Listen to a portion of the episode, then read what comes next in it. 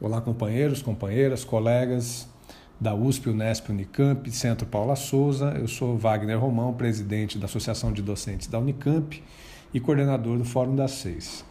Falo agora nesse áudio, gravado às 16h20 do dia 28 de maio, é, sobre três temas. O dia 30 de maio, agora na próxima quinta-feira, em defesa da educação e contra a reforma da Previdência, sobre o andamento da data base 2019 após mais uma reunião de negociação com o CRUESP e sobre também o andamento da CPI das universidades na Assembleia Legislativa, que amanhã tem um novo capítulo.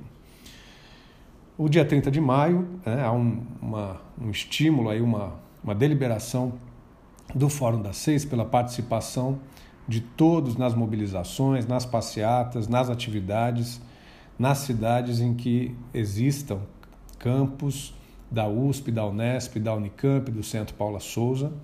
Importantíssimo que, hajam, é, que haja uma, uma mobilização bastante capilarizada, portanto, nós estamos reforçando as atividades nas cidades. Né? Em Campinas, especificamente, nós vamos ter, a partir das 13 horas, uma deliberação dada Unicamp, o Ciência nas Ruas, né, uma demonstração das atividades da, da produção científica da universidade no Lago do Rosário e mediações, e às 5 da tarde nos unificamos no ato em defesa da educação contra a reforma da Previdência, com todas as entidades e pessoas ligadas à educação na região metropolitana de Campinas. Em São Paulo, a, a mobilização vai ocorrer no Lago eh, da Batata, a partir das 16 horas, com a passeata saindo às 17 horas em direção à Avenida Paulista.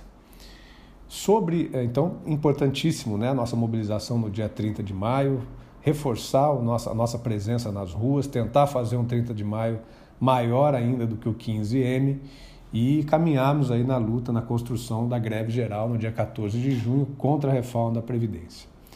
Sobre a nossa data base, nós tivemos ontem uma, uma reunião, a terceira reunião de negociação com o CRUESP, o CRUESP reforçou, né, é, é, não arredou pé da proposta de 2,2% e mais a possibilidade de uma, uma, uma, segunda etapa aí de negociação se a, a, a arrecadação de ICMS bater os 80 bilhões em setembro. Né. Nós consideramos insuficiente essa proposta, né, é, entendemos que já estamos aí é, com, com o comprometimento com a folha entre janeiro e abril de apenas 88,2%, é, por cento, né, com relação ao orçamento geral da das universidades, temos o comprometimento de 88,2% com a folha de pagamentos, que é o menor nível desde 2011. Né?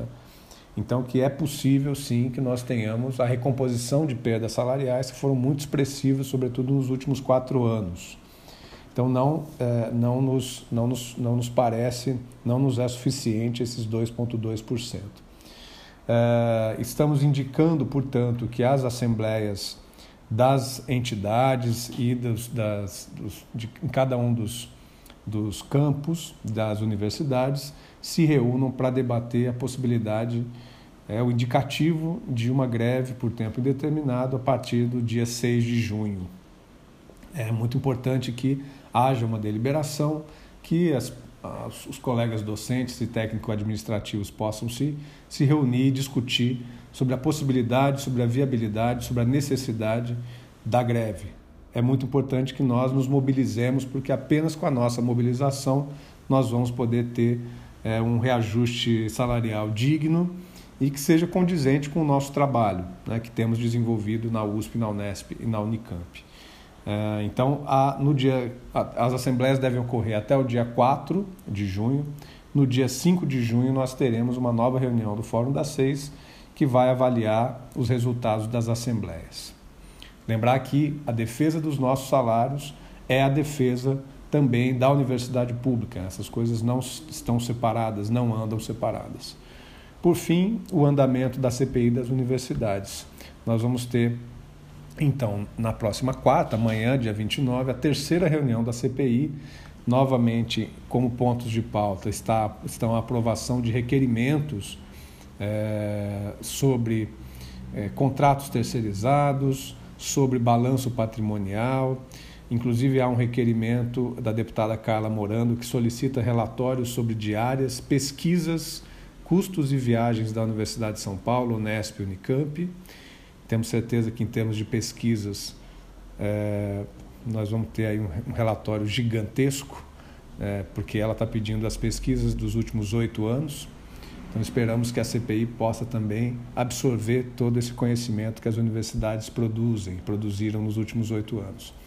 Importante também que há um requerimento é, que vai ser votado amanhã também, exatamente que pede informações é, a respeito de como o Estado de São Paulo é, e, a, e o SPPREV têm atuado com relação à cobertura das insuficiências financeiras é, relativas ao pagamento de benefícios previdenciários e contribuições previdenciárias.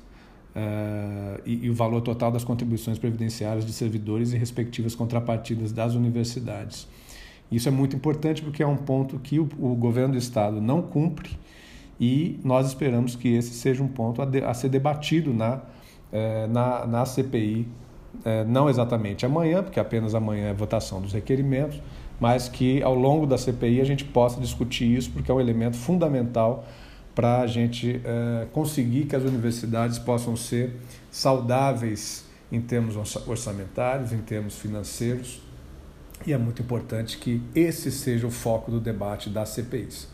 Nós continuamos então atentos à questão da CPI, aos, a, às nossas deliberações sobre a nossa database. É muito importante então que haja esse debate sobre a, a possibilidade da, da nossa greve é, ou de outras mobilizações né, serem construídas no mês de junho, porque sem a nossa mobilização nós não teremos um reajuste salarial digno.